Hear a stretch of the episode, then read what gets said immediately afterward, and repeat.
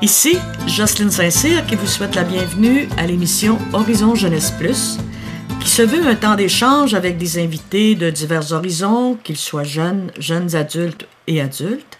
Ils nous partagent leurs réflexions et leur engagement sur les valeurs qui les animent, qu'elles soient humaines, évangéliques ou spirituelles.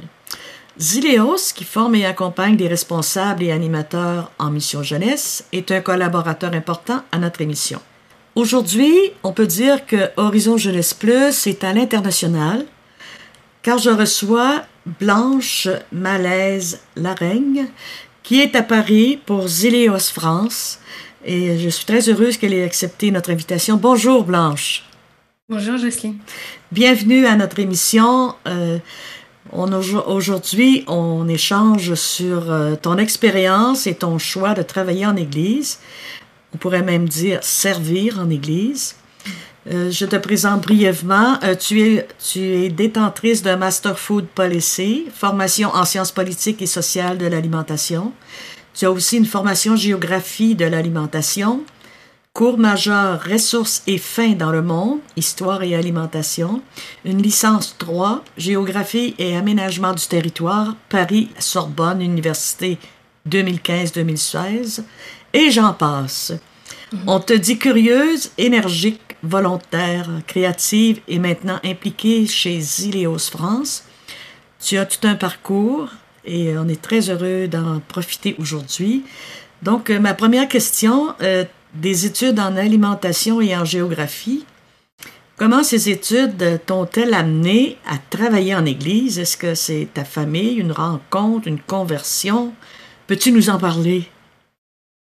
Alors, tu as cité le bon mot conversion, mais en fait, c'est pas vraiment mes études qui m'ont amené à travailler en Église. Voilà, tu as parlé de food policy, de géographie de l'alimentation. J'ai fait une licence en géographie, donc j'étais pas forcément prédestinée à travailler en Église. En fait, pour comprendre mon cheminement et ce qui m'a amenée à m'investir en Église et particulièrement à Zélios, il faut remonter à plutôt loin. Donc, ma conversion qui est liée à mon histoire personnelle plutôt qu'à mes études, en fait. Ce qui m'a amenée à travailler en Église, c'est donc le fruit d'une conversion personnelle que j'ai vécue en 2016 au JMJ de Cracovie. Et puis aussi l'engagement que j'avais et que j'ai encore auprès d'une communauté charismatique qui s'appelle le Verbe de Vie, qui a orienté ma décision de me donner plus que bénévolement pour l'Église. Et en fait, travailler en Église, pour moi, c'était répondre à un appel urgent à œuvrer pour Dieu, son Église. C'est ce que j'avais ressenti dans le cœur. Et même s'il y avait plein de personnes qui me disaient « Blanche, tu sais, en Église, c'est difficile, c'est pas parce que c'est une structure d'Église que ça va forcément bien se passer, etc. » Enfin, voilà, il y en avait plein qui me disaient que j'étais un peu folle de me lancer là-dedans. Mais j'avais conscience qu'en fait, en Église, comme partout ailleurs, personne n'est parfait. Et voilà, j'acceptais ça et de me dire que je pouvais quand même servir et être en mission malgré tout ça. Et donc, au sortir de mes études, donc, je me suis pas découragée. J'ai commencé mes recherches particulièrement dans des associations et des organismes directement impliqués en Église. Maintenant, qu'est-ce qui t'a amené au JMJ? Ça fallait décider d'y aller, là. Alors, qu'est-ce qui m'a amenée au GMG? En fait, c'est mon papa qui m'a appelé. Enfin non, c'est plutôt moi qui ai appelé mon papa parce que à ce moment-là, donc 2016, ça allait pas forcément hyper bien dans ma vie. Voilà, j'avais très envie de travailler pour pouvoir financer mes études et puis aussi un potentiel appartement pour gagner en indépendance. Du coup, c'est donc 2016, c'était pas forcément une période hyper facile pour ma vie et chercher donc un travail pour pouvoir financer mes études et puis financer aussi un appartement pour gagner en indépendance et donc j'avais postulé à plein d'endroits différents et j'avais été refusée de partout. J'ai appelé mon père un peu décontenancé. Et lui, en fait, la réponse qu'il m'a donnée, au lieu de me dire oh, bah, tu devrais postuler là ou je sais pas quoi, il m'a dit Blanche, moi j'ai une idée. Est-ce que tu voudrais bien partir au JMJ à Cracovie donc, ça répondait pas du tout à mon problème. Non, c'est pas quelque chose de payant. Mais bon, l'argument de « je vais te payer les vacances » et en plus de ça, à Cracovie, moi qui aimais beaucoup faire la fête et là-bas, l'alcool est pas cher, hein, faut dire les choses. En fait, moi, je me suis plus dit « il y a un potentiel énorme parce qu'il y aura plein de jeunes et on pourra faire la fête. » Et puis, le programme qui m'a proposé, je vais pas forcément le faire. Je ferai un peu la malle avec ceux qui seront pas trop dans l'idée de faire des trucs chrétiens, quoi. Et en fait... ma venue là-bas a changé beaucoup de choses et c'est pas forcément ce que j'avais prévu, quoi. Merci Blanche, on fait une courte pause musicale et on revient.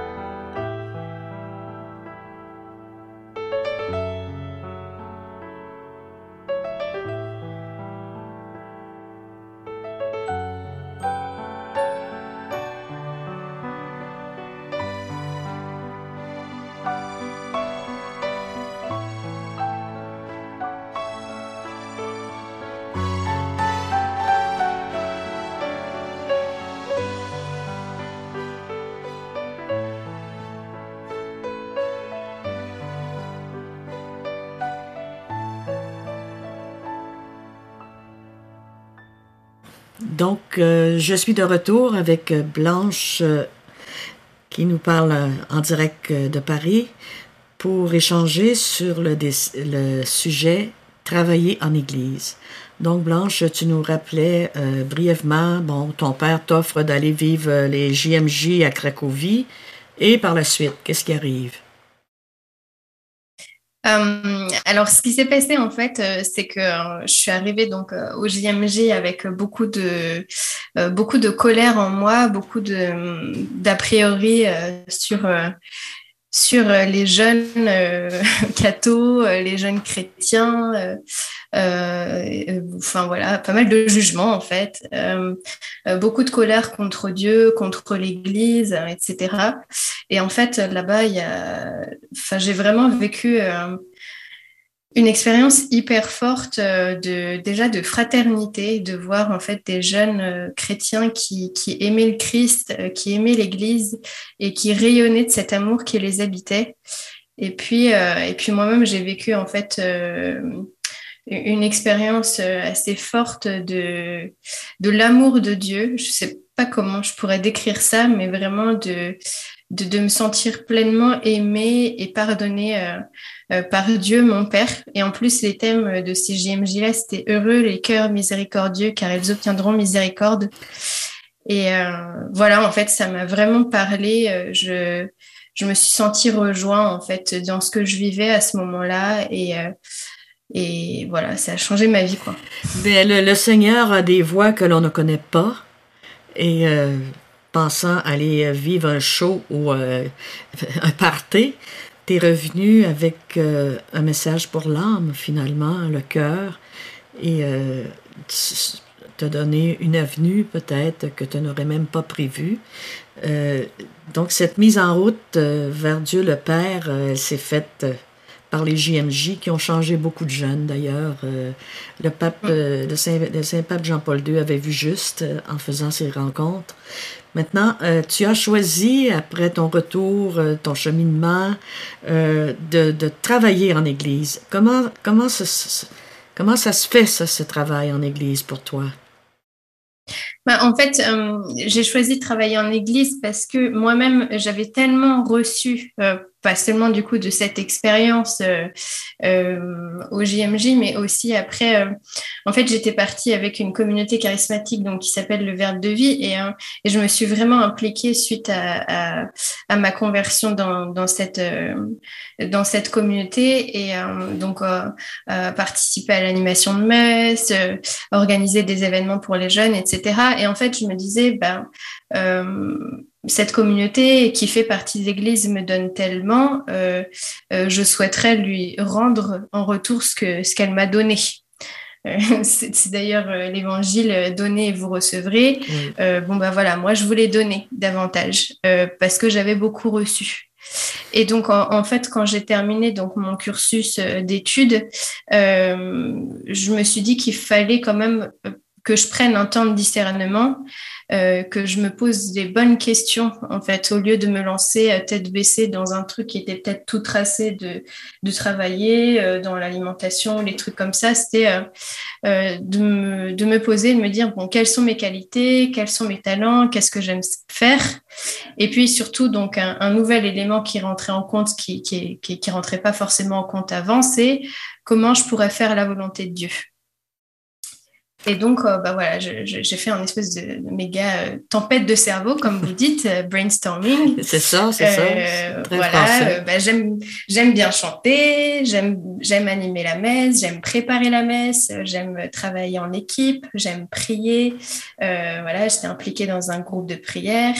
J'aime mener plusieurs projets, organiser des événements. J'aime beaucoup être à l'écoute des autres. On dit que j'ai une très grande empathie. Et donc, en fait, c'est avec tous ces éléments-là, et puis aussi ma volonté aussi de faire de mon travail quelque chose qui a du sens. Pour moi, je ne m'imagine pas m'impliquer dans quelque chose qui n'a pas de sens, et surtout si je ne suis pas au service, si je ne fais pas quelque chose que j'estime être bon et vrai, de toute manière, je ne vais pas réussir à rester longtemps. Et donc, je connaissais mes qualités, je savais que j'étais bonne communicante, etc. Et donc, tout ça, en fait, je me suis posée, j'ai pris le temps de discerner, de prier. Et j'ai eu comme un élan du cœur qui est sorti en me disant, mais en fait, Blanche... viens servir l'Église, quoi. C'est ça. Maintenant, lorsque je t'écoute avec tes capacités, ton raisonnement aussi, de prendre le temps de réfléchir, comment as-tu découvert Zélios? Brièvement, si c'est possible, de nous faire connaître ça, parce que tu as une responsabilité importante à Paris, là. Tu nous en parleras. Oui. Alors en fait, moi, j'ai découvert Zélios de manière assez improbable parce que, en fait, dans mes recherches, j'allais très régulièrement sur un site qui s'appelle Ecclesia RH, qui est un site de recrutement qui est spécialisé pour les offres qui sont au sein de l'Église et dont la devise c'est servir ceux qui servent. Donc, ça me parlait quand même pas mal. Et j'allais très régulièrement sur ce site parce que ça correspondait finalement aux critères que j'avais. Oui. Et donc, j'ai postulé à plusieurs offres quand même là-dessus. J'ai eu pas mal de 5 mois de recherche très intense. Et en fait, j'avais des entretiens assez réguliers, mais j'étais jamais prise. J'étais jamais retenue. À chaque fois, j'étais un peu dans le peloton final, mais jamais celle qui était prise. Donc, je me demandais vraiment pourquoi et j'ai lancé un peu un appel à l'aide à Dieu en disant, mais là, en fait, j'en peux vraiment plus. Et c'est au moment où j'ai dit, en fait, j'en peux vraiment plus que je me suis dit, là, maintenant, j'arrête. Et mon mari, qui était mon fiancé à l'époque, lui continuait à regarder sur Ecclesia RH et il me dit, Blanche, j'ai vu une offre et c'est vraiment toi, donc il faut que tu postules. Et j'ai dit, ok, c'est l'offre de la dernière chance et c'était l'offre de Zélios en fait. Et là, j'ai lu cette offre et j'ai découvert par ça Zélios. Et il y a beaucoup de choses, en fait, qui ont résonné en moi comme des choses qui étaient profondément bonnes, belles, et que je souhaitais servir, une église en sortie. Zélios, c'est une pédagogie particulière, c'est une association missionnaire qui se met au service des jeunes, qui est en mission avec eux, qui veut faire avec eux, qui veut accompagner, former les animateurs, permettre de donner un second souffle à l'église, quoi. Et c'est vraiment quelque chose qui me parlait énormément et j'ai trouvé beau ce compagnonnage avec les animateurs et avec les jeunes.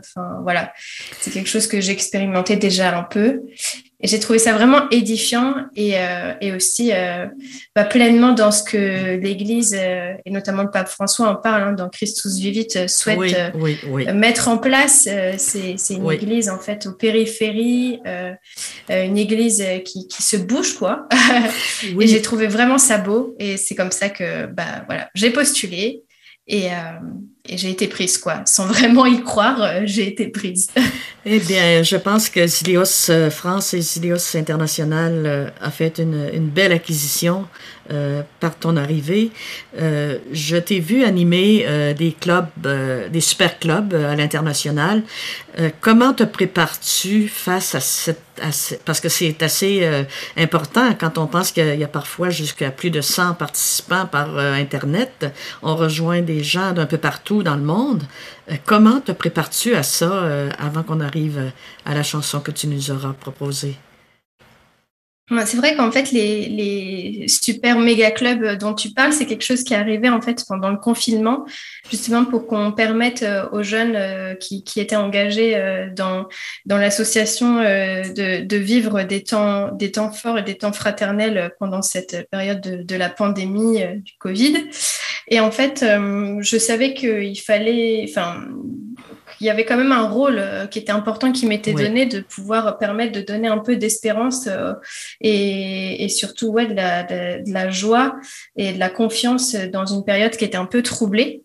Et pour moi, en fait, la meilleure manière de préparer des temps spirituels, c'est vraiment d'invoquer l'Esprit Saint pour qu'il donne les clés, parce que c'est lui qui sait tout, en fait. Moi, je suis juste un instrument, je ne fais pas grand-chose, je réponds juste à sa volonté. Mais rien que le fait de le prier et de lui demander de m'inspirer pour trouver les bonnes paroles, pour m'aider à être encore plus créative. En fait, je dirais que c'est ça, la première chose, c'est vraiment d'invoquer l'Esprit Saint. Et puis après, les idées arrivent, tel évangile me vient en tête, telle manière d'aborder l'évangile, telle chanson.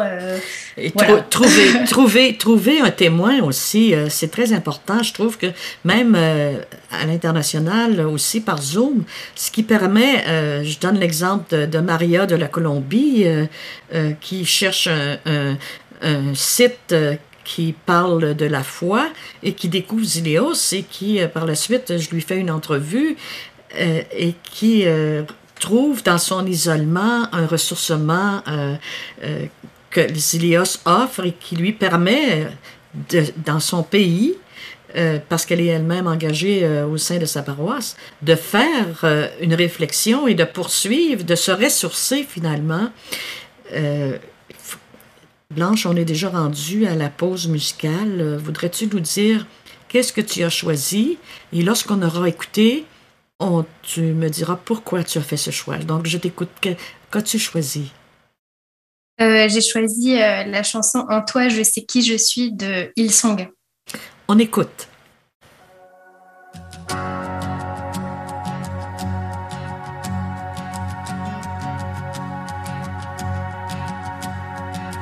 Qui suis-je pour que le roi des cieux m'ouvre ses bras? Perdu mais trouvé par sa grâce, son amour pour moi, son amour pour moi. Il m'a libéré, ma dette est payée, je suis enfant.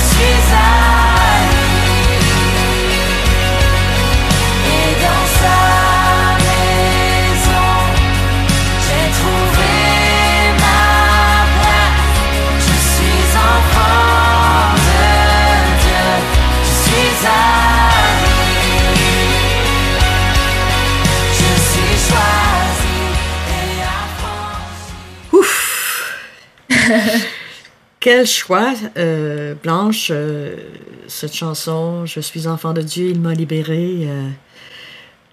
J'avais écouté et réécouté cette chanson parce que tu m'en avais proposé deux, mais je crois que c'est celle-ci qui m'a le plus profondément touchée et je vois que toi aussi.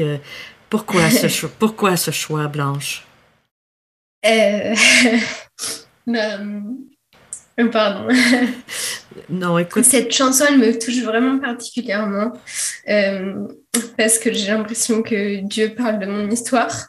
Oui, oui, oui. Après l'avoir entendu, oui, hein, il y a un lien qu'on ne peut pas ignorer. Ouais.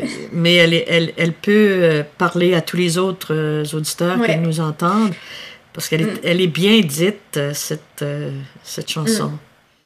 Pour moi, c'est vraiment ça, la force de la prière et surtout de la louange. Je trouve ça vraiment très beau parce qu'à travers des paroles qui peuvent paraître d'un rien, en fait, c'est les mots justes. Et en fait, moi, ça me rappelle forcément ce que j'ai vécu, ma conversion, ce que j'ai traversé, ce que Dieu m'a permis de traverser. Et en fait, ça me met beaucoup d'émotions très, très diverses parce que je me rends compte que j'ai jamais été seule dans tout ce que j'ai traversé dans ma vie. Et Dieu était à mes côtés, mais c'est juste que je ne le savais pas. Il était là dans les épreuves que j'ai traversées dans ma vie, dans mon enfance, les choses qui m'ont fait du mal. Je sais qu'il était là et vraiment, cette année de ma conversion en 2016, c'est de découvrir que je suis aimée de Dieu, que je suis son enfant, que je suis pardonnée, qu'il me pardonne, qu'il est miséricordieux avec moi. Il n'y a rien de plus beau de savoir qu'en fait que Dieu nous aime et qu'on est son enfant. Oui. Et c'est ça qui transforme une vie et c'est ça qui a transformé ma vie. Et de me rappeler que j'ai ma place dans sa maison et que tout le monde a sa place dans sa maison, c'est beau, quoi. C'est que finalement, sur la route, j'ai marché sur la plage et j'ai laissé des traces qui se sont effacées, mais il nous a portés. Hein? Il nous a pris dans ses bras et finalement, il nous permet d'être sur sa route. Il est sur notre route plutôt. Qui nous permet d'agir en Église et d'agir auprès des jeunes avec tout le travail que tu fais. C'est ce qui m'émerveille de toi, qui donne aussi aux gens qui nous écoutent cette espérance que tout n'est pas fini, que les jeunes sont intéressés de trouver un endroit où ils peuvent être écoutés et aussi être en mesure d'avoir l'intelligence de la foi, de la comprendre aussi, et qu'ils sont importants, comme tu l'as tellement si bien dit toi-même, suite à cette chanson. Veux-tu ajouter quelque chose? C'est notre rôle, en fait, en tant que chrétien, de permettre à chacun de se savoir aimer et pardonner de Dieu. Et je pense que c'est aussi pour ça que ça avait tellement d'importance pour moi de m'engager chez Zélios, parce que pourquoi ce serait réservé à certaines personnes de savoir qu'ils sont aimés et pardonnés? Oui. Pour moi, c'est pour tous et encore plus pour des jeunes qui veulent savoir qui ils sont, ce qu'ils doivent faire dans leur vie, ce qu'on attend d'eux, en fait, de savoir qu'ils peuvent remettre toutes ces épreuves, toutes ces blessures, tout ce qui les taraude entre les mains de Dieu. C'est beau, quoi. Aussi. Et c'est pour ça que ça a beaucoup de sens pour moi de m'investir dans une association comme Zélios. Quels sont tes projets là, pour l'avenir? Là? On a quelques instants encore. Quels sont les prochains projets à relever, les défis à relever maintenant? Au sein de Zélios, de toute manière, on ne s'ennuie jamais. Non, c'est vrai. L'Église se renouvelle chaque jour et donc c'est pareil pour notre association. Là, j'ai eu la joie d'accueillir une service civique qui est en mission avec nous. On est en train de faire un carnet de chant pour aider les animateurs et les jeunes à animer leur temps spirituel pendant les clubs. Et puis, je dis défi, mais en fait, pour moi, le plus grand défi de ma vie, c'est de faire la volonté de Dieu chaque jour, d'aspirer à la sainteté. Et donc, c'est un effort et de chaque jour. Oui, c'est dans les petits gestes. C'est dans les petits gestes que finalement on y arrive. Et parce que si on regarde la montagne, avant de la monter, commençons par faire un premier pas. Nous, ici, Blanche, l'émission se termine. C'est très court parce qu'on aurait pu changer plus en profondeur encore avec toi sur ton rôle de travailler en Église. Je te remercie d'avoir accepté notre invitation et j'espère qu'on aura la chance de se reparler bientôt. Et ici, Jocelyne Saint-Cyr qui vous dit merci sur les ondes de Radio-VM à Victoriaville pour l'émission Horizon Jeunesse Plus. Nous reconnaissons aussi l'aide de Zélios et de la Fondation Lucien Labelle. Je remercie Jean-François Hamel à la technique et je vous dis à bientôt.